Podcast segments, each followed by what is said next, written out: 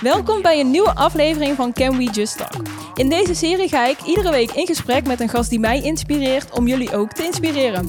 Dat doe ik aan de hand van een hoogtepunt en een dieptepunt uit hun carrière, omdat ik geloof dat elke carrière met zijn ups en downs gaat. Mijn gast van vandaag is een hardstyle DJ en producer en heeft denk ik ongeveer elk groot podium in deze muziekstijl wel, uh, wel meegemaakt en kapot gespeeld. Uh, mijn gast van vandaag is Bob van der Palen, oftewel B-Front. Welkom. Welkom. Ja, oh ja, welkom. Ja, dankjewel. Ja, ook welkom. Leuk dat je mij ook welkom hebt. Ja, zeker. Zeker. Zo zijn we in Brabant, hè? ja. Uh, hoe gaat het met je? Het gaat hartstikke goed, moet ik zeggen. Ja, ik kan wel helemaal open gaan gooien natuurlijk. Maar, ja, graag. Daar zijn we hier ja, voor. Ja, zeker. Nee, het gaat hartstikke goed. Ik heb wel een lastige periode achter de rug gehad, merk ik. Met veel onrust en noem maar op allemaal. Maar ik ben net stiekem voordat we hiervoor begonnen, zei ik al dat ik uh, redelijk op weg ben om mezelf wat meer in balans te hebben. Dus, uh, en dat gaat hartstikke goed. En dan merk ik ook meteen aan mezelf. Dus, Mooi. Uh, ja. Is ook belangrijk. Het allerbelangrijkste. Balans. ze zeggen altijd de drie R: rust, reinheid en regelmaat. en ik deed alle drie deed ik niet. Dus, ik wou net zeggen.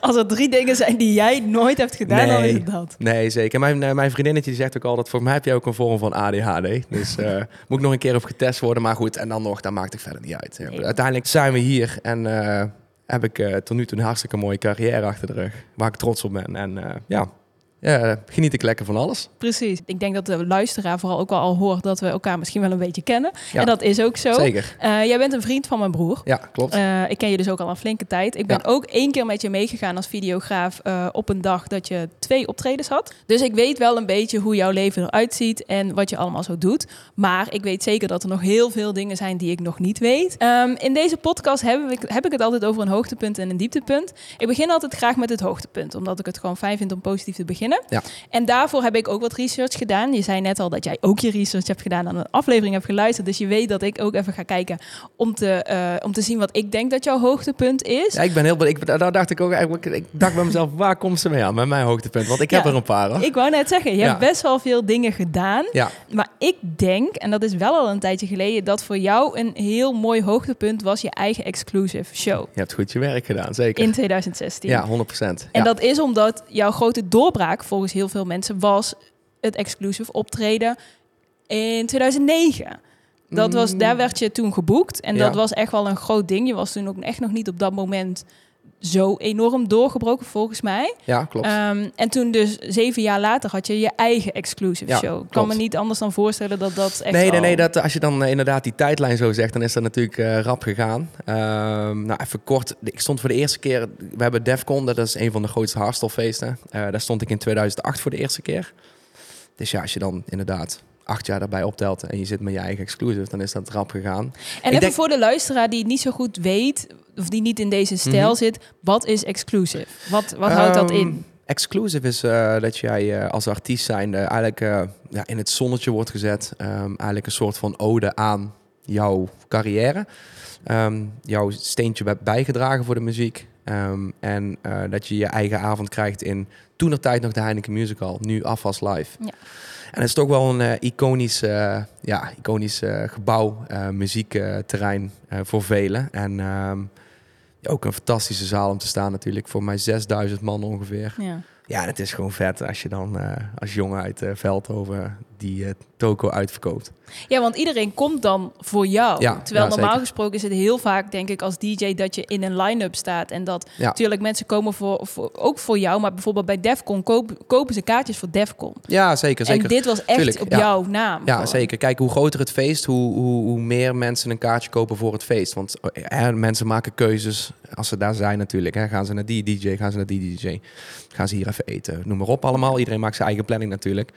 Maar voor zo'n feest, ja, inderdaad, natuurlijk, dan, eh, dan komen mensen speciaal voor jou. Dus dat is natuurlijk ook eh, een bijzonder moment. En, ja, en dat dan delen ook met je familie, vrienden ehm, en eh, iedereen die daar dan staat, die dan mega fan van je is. En ook vanaf minuut één, als ik mijn eerste plaat draaide, dat heel de, ja, heel de, heel de toko, wil- wilde ik zeggen, dat die dan zo losgaan. Want ik heb dan één plaat, die heet Mysterious. Dus voor mensen die die plaat niet kennen, zoek hem even op op Spotify of YouTube. Eerst dit even afluisteren, alsjeblieft. Ja, ik luister even af. Ehm, en daarna dan kan je, maak even een lijstje met wat je allemaal nog wil luisteren. Pak pen en Eh, papier ja, erbij. Ja, precies. Mysterious heet die. Ehm, en ehm, nou, die plaat, die, die, als ik dan, daar zit een stuk in in de climax. eh zit in het hoogtepunt van het liedje. Als ik dan de schuif naar beneden doe, dan doet iedereen... Te, te. Nou ja, als 6000 man dat doen, dan eh, sta je wel met redelijk kippenvel daar. En ik was redelijk gespannen, want eh, ik denk dat we daar, natuurlijk ook naartoe gaan, uh, naar mijn burn-out verhaaltje natuurlijk. Uh, hè, want ik, ik verklap daar denk ik alweer alles van het negatieve. Ja, we maar was, waren nog heel positief bezig. Nee, nee, nee, nee, nee, maar ik bedoel, ik wilde alleen zeggen um, bij, dat, bij dat stukje dat ik die tijd ook nog best wel gespannen was natuurlijk. Ook voor boekingen en dan meer gespannen dan eigenlijk nodig is. Want ik denk dat spanning juist erbij hoort bij het stukje artiest zijn. Maar als het dan lekker van je schouders afvalt en je staat daar dan, want je moest toch zeven uur op podium staan. Het is zeven uur lang. Ja, lang, lang draaien. Ja. Maar sta je dan echt zeven uur lang non-stop op het podium? Ik heb twintig minuten pauze gehad. Maar hoe ga je naar de wc eten, drinken? Uh, ja, de, dat doe je niet. in die 20 minuten. Oh, in die 20 minuten, ja. Ja, zeker. Dus, maar jij zit zo vol uh, met adrenaline, ja. dus dan, ja, dan red je dat wel. Dan ja. red je dat wel. En het is een bijzondere avond en daar moet je van genieten. En dat heb ik ook 100% gedaan. Zeker. Maar hoe werk je naar zoiets toe? Um, nou ja, natuurlijk veel muziek maken. dat doe ik eigenlijk altijd. Ik ben eigenlijk non-stop bezig met muziek maken. Ik ben ooit op mijn achtste begonnen met muziek maken. Mijn buurman die had een, een studio. Um, samen met Mental Tio. En uh, die, uh, dat was toen de happy hardcore tijd met die muziek allemaal, weet je wel. En uh, een beetje de gabbertjes tijd, we het zo even. Dus um, jouw buurman was samen met Mental Tio? Niet samen, die hadden samen een muzieklabel. Oh, ja, vet. Ja, zeker. Dus hun zochten twee kinderstemmetjes. Nou, schrijf maar op, hè. kan je ook nog zoeken op. Nee, maar die, die zochten twee kinderstemmetjes voor een liedje in te zingen. Nou, ik was acht en mijn broer was tien. Dus ja, hij had ons uitgenodigd voor in de studio.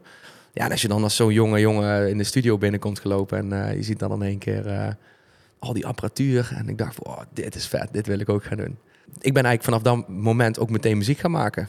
Dus eigenlijk is daar een beetje de, de, de, de liefde voor de muziek begonnen. Maar begon je op je achtste met hardstyle? Ja, nee, nee, nee, dat was meer een beetje transmuziek. Hardstyle was het toen nog niet echt eigenlijk.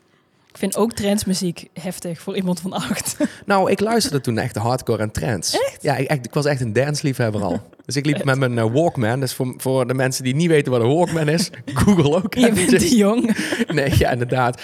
Nee, maar dat was, uh, ja, daar liep ik dus echt met school met oortjes in. En dan uh, was ik gewoon of Thunderdome aan het luisteren. Dus echt gewoon keiharde hardcore. Of trends. En uiteindelijk vind ik ook dat hardstyle een beetje een mix van die twee muziekgenres is geworden. Een beetje het gevoel van trance en de hardheid van hardcore, maar dan minder snel.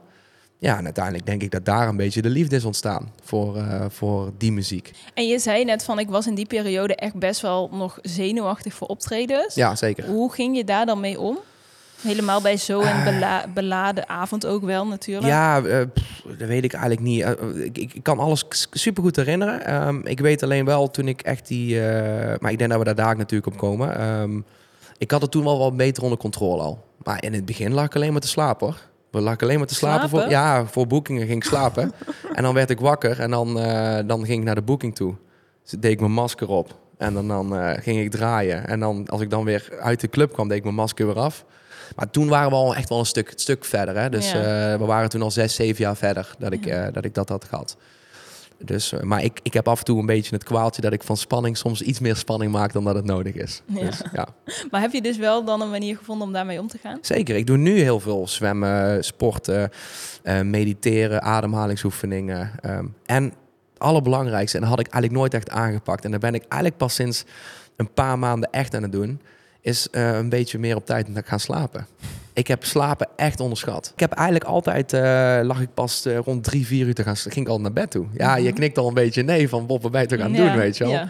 En ik had af en toe iets, iets meer naar mijn pa moeten luisteren. Die, ja. ja, die heeft wat eens, zei je vader dan? Nou, mijn vader heeft altijd tegen mij gezegd, Bob, ga eens gewoon van maandag tot donderdag gewoon op tijd slapen. Pak daar je rust. En als het dan vrijdag is, het weekend is er weer, of je moet draaien, dan kan je gewoon laat naar bed gaan. Weet je wel? Maar dan heb je wel iets meer balans in je leven dan merk je gewoon dat balans, dat je dan ook veel meer aan kan. Ja. Dus, en, en, en, en bedoel, uiteindelijk zeggen ze hoe ouder, hoe slimmer.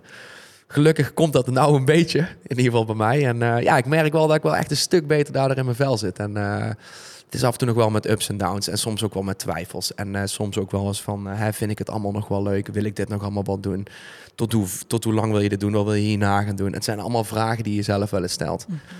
Maar ja, dat is het leven. Dat hoort ook bij het leven. En, uh, mijn pa heeft ook altijd gezegd, als het allemaal zo makkelijk was, was het ook geen zak aan, zei hij. Nee, en dan dus, zouden ook veel meer mensen het doen, hè? 100 procent, zeker. Dat is ook, er is nou, nou, eenmaal niet zo heel veel plek voor DJ's. Zeker. De, op zo'n line-up staan er misschien uh, 20 hey, op maar, een dag. Ja, het is de andere kant van de medaille ook. Ja, weet je wel? het hoort erbij, toch? Ja, zeker. Hoort erbij. Zeker. En je leert er ook alleen maar van. Ik ben ook echt, uh, echt heel dankbaar uh, dat ik...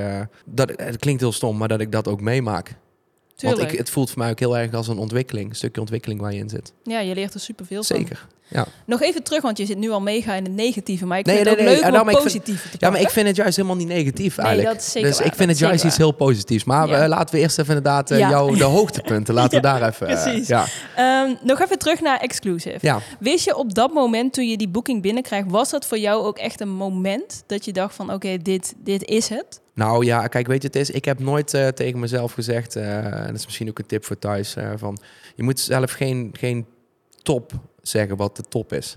Je moet niet zeggen, ja, tot hier en dat is het dan. Want je kan er altijd een keer overheen. The sky is the limit. Ja, zeker. En, ehm, eh, maar dat was wel een van mijn doelen, zeker. Kijk, ik heb altijd gewoon doelen gesteld. Eh, ik wil dit gaan doen, dat gaan doen, zus gaan doen, zo gaan doen. En wanneer, dat maakt me niet uit. Ik ben altijd gewoon heel dankbaar. Dus als er iets komt, dan ben ik gewoon heel blij. En dan zie ik ook een beetje bij de jonge jongens nu misgaan. Hè, die willen alles heel snel doen. Waarom, weet je wel? Neem lekker je tijd, geniet lekker van, leer er veel. En eh, uiteindelijk bereik je dan echt wel je doelen. Waarom denk jij dat, jij dat het jou is gelukt? Poeh, weet ik niet. Ik denk eh, omdat ik ehm, passie heb voor iets wat ik doe. Mensen zeggen ook wel dat ik een beetje de gunfactor heb. Dus mensen vinden het altijd leuk eh, om, ja, gewoon... Ja, ik weet niet wat dat is, hè, want ik kan mezelf Ja. natuurlijk helemaal niet zo zien. Alleen, ik denk dat, dat mensen het wel leuk vinden als ik ergens aanwezig ben. Of ik ben ook wel aanwezig daarin. En eh, ehm, ik ben een heel open persoon ook. Ik luister heel graag ook naar mensen. Mensen doen ook heel graag hun verhaal bij mij kwijt. Dus misschien eh, werkt dat ook wel een beetje in de muziek zo terug. Ja.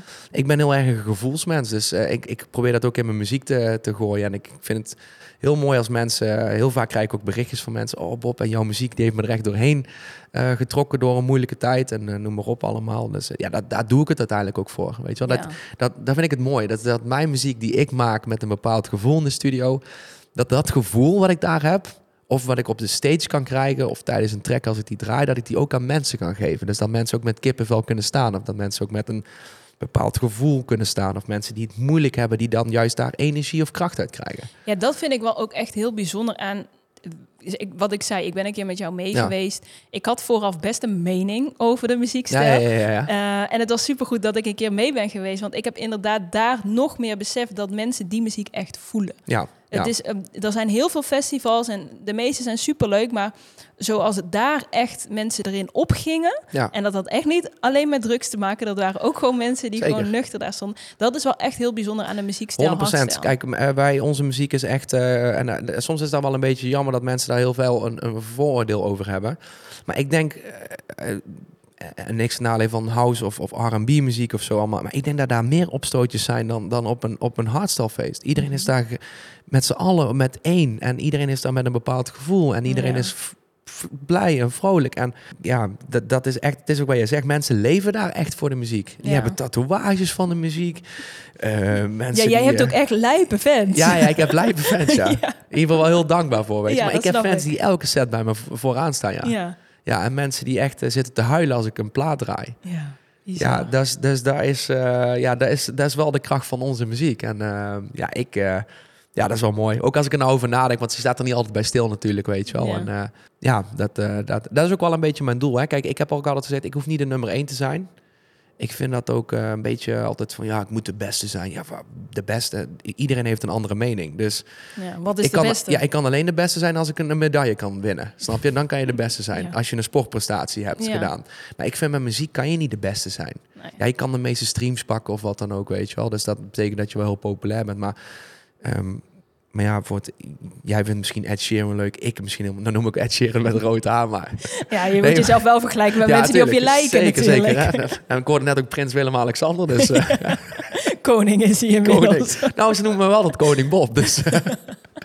Mijn fans noemen me altijd Koning Bob. Dus nou, dat zal daar leuk. vandaan komen, ja. Ja, zeker. En, en, en, en, en weet je wat ook is, Nicky? Kijk, ik, eh, volgend jaar doe ik alweer 20 jaar. Is het alweer 20 Dat is jaar lang, Bierfront? Ja, Ja. zeker. En het voelt voor mij nog steeds alsof ik net ben begonnen. Dus, en ik denk dat dat ook wel een beetje mijn kracht is. Eh, ik probeer mee te gaan een beetje met wat er hip is en wat er cool is. Alleen ik blijf wel heel dicht bij mezelf. En ik Mhm. denk dat als we dan terugkomen naar jouw vraag... waarom jij dan misschien een exclusive hebt gehad... is dat ik juist heel dicht bij mezelf ben geweest... en altijd, de, ehm, altijd mezelf ben ge- geweest. En ook. dicht bij de muziekstijl. Zeker, Zo, en, en, ook echt mijn eigen, en ook mijn eigen stijl ook heb.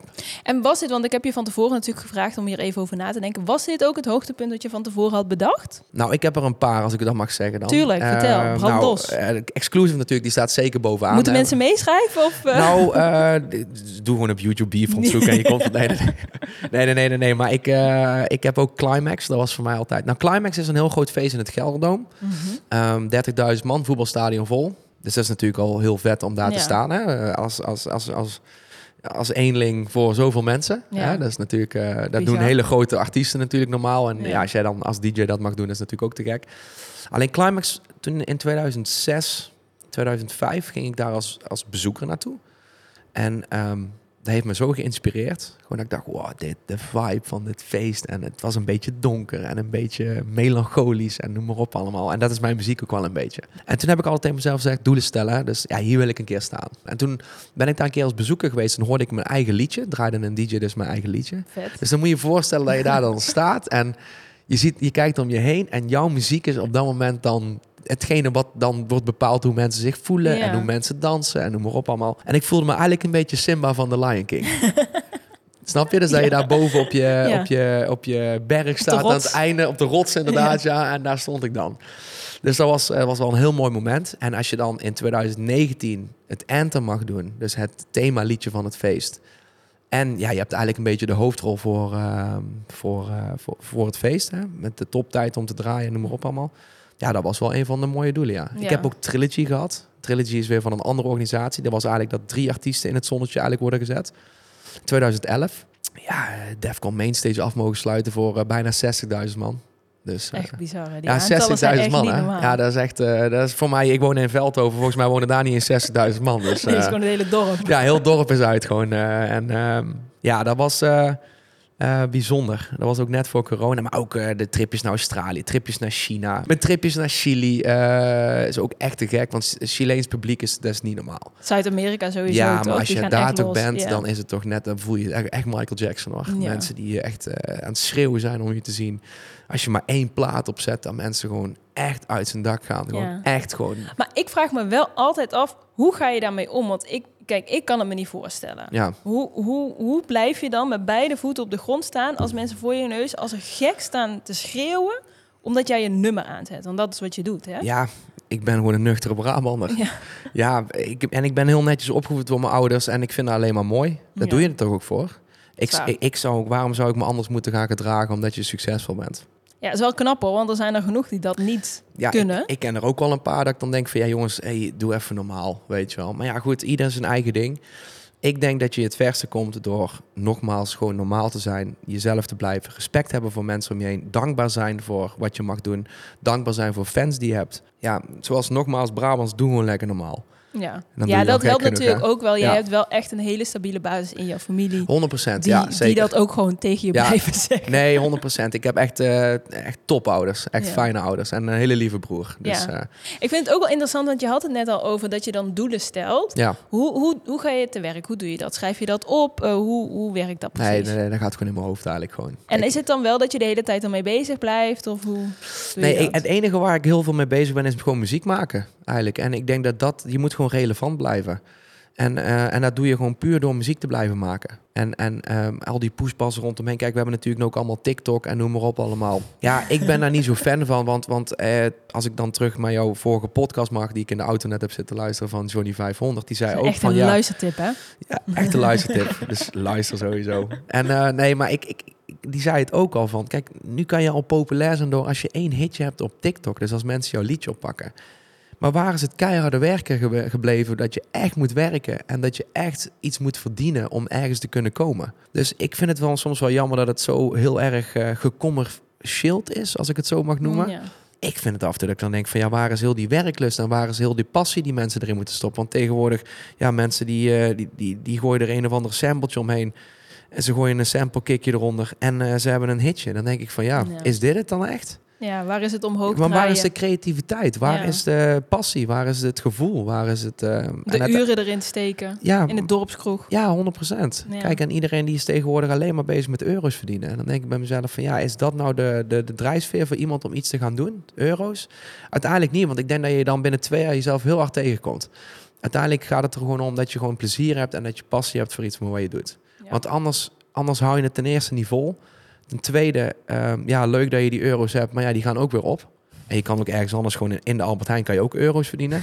Wel een paar minder dan... eh, Ja, maar goed, maar uiteindelijk gaat het echt om gelukkig zijn en niet om die Tuurlijk, euro's. tuurlijk, Kijk, want we komen daar ook op het negatieve stukje over mijn burn-out. en het allereerste wat ik heb geleerd is dat geld niet gelukkig maakt. 100 procent. Dus, dus dat, en dat, eh, dat eh, heb ik ook altijd gezegd.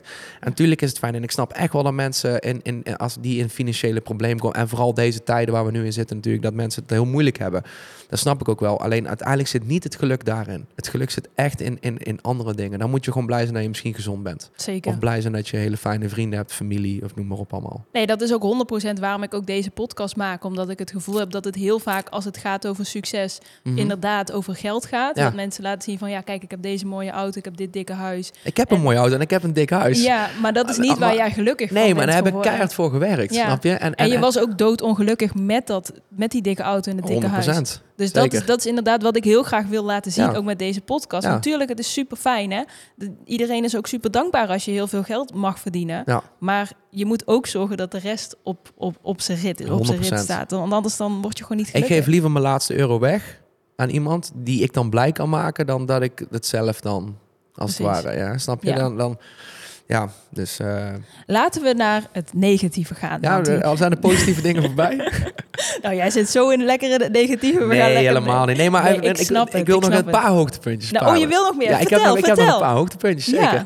Ehm, nou, ik heb in de coronatijd ook een succesvol concept gehad met de koffieclub. Mhm.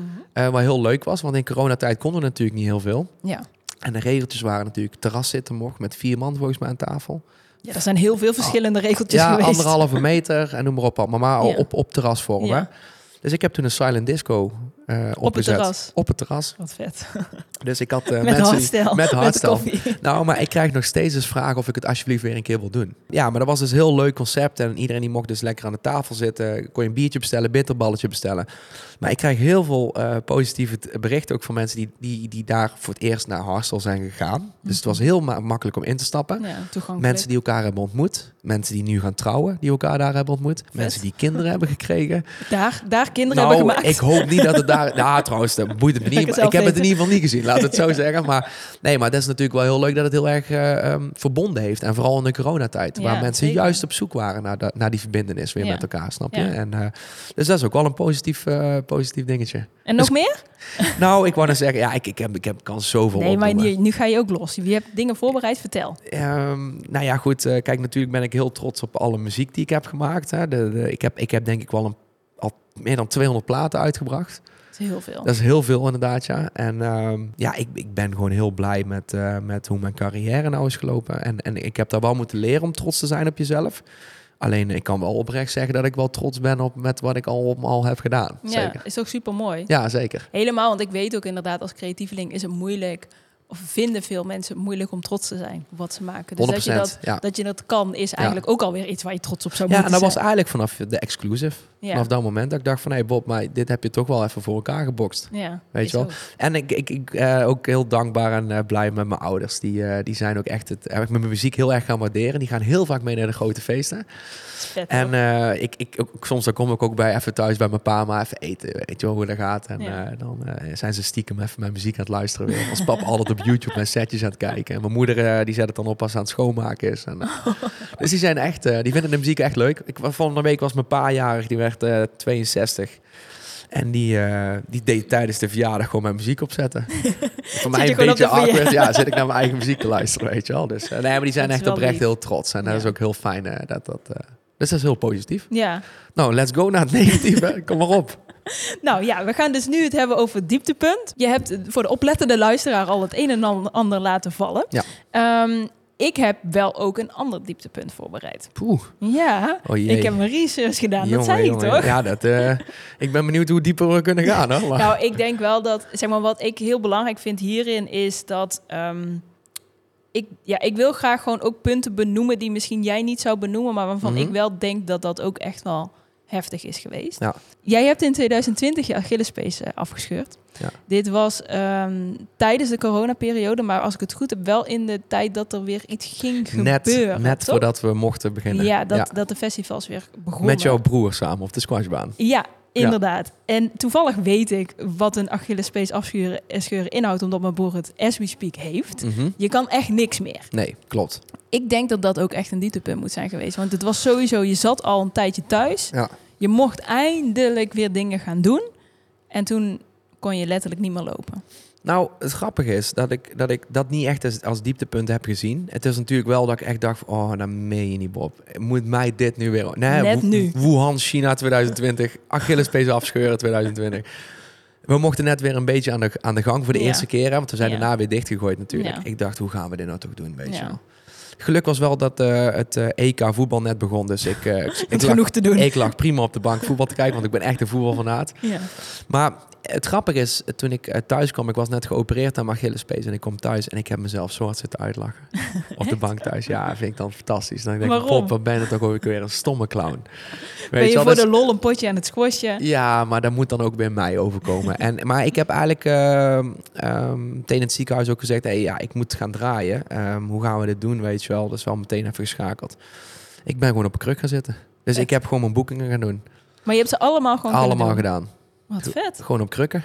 Ik ben het vliegtuig ingestapt met krukken. Dat is wel Ik heb, nog een leuk, ik heb nog een leuk filmpje ook. eh, dat ik, eh, ik mocht natuurlijk als allereerste het vliegtuig uit. Omdat je natuurlijk eh, Ja, half mank gewond was. Normaal moet je volgens mij als laatste. Maar bij Ryanair was dat geen probleem. Ze willen van je af. Ja, ze wilden van me af inderdaad. Maar toen, toen dus zie je mij, dat was op Wezen Airport. Dus dan moet je natuurlijk van het vliegtuig nog even naar de, naar de airport lopen. Nou ja, op krukken ga je natuurlijk niet heel rap. En heel die rijen achter mij, gewoon heel dat vliegtuig hield ik gewoon op. Het was echt...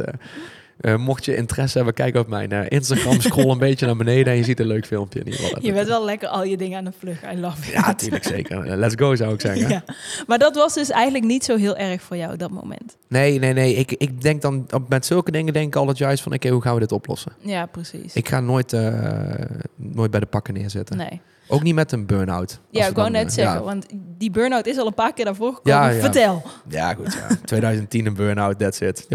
Nee, nee, nee, nee. Goed verhaal. Nee, maar weet je, het is... eh, ja, kijk, vroeg of laat, iedereen komt zichzelf een keer tegen in het leven. Snap je? Ja, maar En- een en- burn-out is wel even next level jezelf wat is een, tegenkomen. hè? maar wat is een burn-out? Ja, jij noemt het een burn-out, ik niet. Ja, goed, eh, overspannenheid, iets te veel. Hoe merkte je het? Ehm, ik was heel erg moe. En eh, ik zat in één keer bij mijn ouders thuis, 2010, eind van het jaar. En mijn pa kwam binnen en ik breek. Helemaal in tranen. En ik wilde Gewoon stoppen. omdat hij binnenkwam. Ik weet het niet wat het was. Het, ik, in één keer brak ik gewoon. Ik was gewoon. Het was gewoon klaar. Ja, toen kwam mijn moeder ook nog binnen. Die zag mij natuurlijk huilen. Dus die begon ook nog te huilen. Dus ja, maar wel een dag later. En daar ben ik dan. Ik zat een dag later bij de dokter. Want hoe oud was je op dat moment? 2010, 22. Dat is echt jong, ja. Ja, is jong. Maar je kan hem beter gehad hebben, zeg ik altijd maar. ja, toch? Ja. Zeker waar. Ja, beter. eh, ik bedoel, eh, kijk, uiteindelijk eh, moet je ook soms een beetje, hè, dat zeggen ze heel mooi, omdenken. Je- kijk, soms dan, dan heb ik soms twee weken en dan voel ik me best wel gespannen en negatief. En dan kan ik wel eens donker nadenken, weet je, of dat je dan in je hoofd een beetje donker zit. En, en met donker bedoel ik meer dat je dan paniek en angst hebt, weet je wel. En, eh, en dan is dat klaar en dan denk ik bij mezelf, Bob, waar heb ik me in godsnaam druk over zitten maken? Ja, maar je praat er wel heel makkelijk Ja, over. maar... maar- dat is natuurlijk uiteindelijk best wel ook een ding. Het is natuurlijk... Jij vindt het heel normaal, maar het is niet Ja. heel normaal dat Nee, je op je zou 22e willen, je Ik zo zou kut willen dat iedereen hier zo open over kon praten. Nee, want, ik vind ja, het geweldig dat je er zo over praat. Ja. Maar het is niet... Jij doet alsof het helemaal niet erg is. het, is, het, is, het is op dat moment verschrikkelijk. Ja, toch? Alleen, eh, maar dat wil niet zeggen dat je er niet over kan praten. Want ik denk juist dat praten een remedie is voor, voor, voor dit allemaal, weet Ja. je wel. En ja, ik, ik, ja, nogmaals, eh, ja, ik, ik denk dat ik ook later hier ook iets mee ga doen. Hè? Dus dat ik mensen ook hiermee ga helpen om, om die met mentale problemen lopen. Om Ja. daar, misschien in de muziekwereld of zo, om, om die gewoon een stapje verder te kunnen helpen. Of juist hè, positiviteit mee te kunnen geven door mijn eigen ervaringen. Nee, ja, ja weet je, het is Nick, ja, eh, dat hoort ook bij het leven. Maar hoe ga je er nu mee om dan? Krijg je daar hulp bij of heb je dat Ehm, nee, gewoon voor ik heb jezelf natuurlijk wel. Ik ben een paar keer bij een psycholoog hiervoor geweest. Ik heb coaching gehad, veel gesprekken met mijn ouders gehad, met vrienden praten, wandelen, zwemmen, sporten. Ik denk dat sporten heel belangrijk is hiervoor. Mhm. Gewoon regelmaat hebben. Maar ja, ik heb wel eens een paniekaanvallen gehad tijdens het draaien ook. En wat gebeurt er dan? Ja, dan sta je, moet je je voorstellen dat je dus voor 20, 30.000 man staat. Ik heb het een keer ook tijdens Climax gehad, Cli- Climax 2016, Jeetje, in het Gelderdoom. zo. Ja, dan sta je dan en in één keer wil je weg. Want paniek, paniek, eigenlijk, paniek is niks meer dan een gedachte in je hoofd die iets, ehm, en waarschijnlijk ben je dan uit balans geraakt of zo, door iets. Bij mij is het heel vaak door of slecht slapen. Ehm, ik heb ook regelmatig jointjes gerookt. Daar ben ik ook helemaal mee gestopt. Ik denk dat dat ook wel heel positief al is, weet je wel. Dat je daar gewoon... eh, Ja. gewoon ik, nu ook, want je, je, wilt gewoon lekker... eh, ik drink ook helemaal niet zoveel eigenlijk. Ehm, je wil gewoon lekker balans in je leven. Ja. Misschien ook als je wat ouder wordt, dat je daar wel meer behoefte ook aan hebt en zo.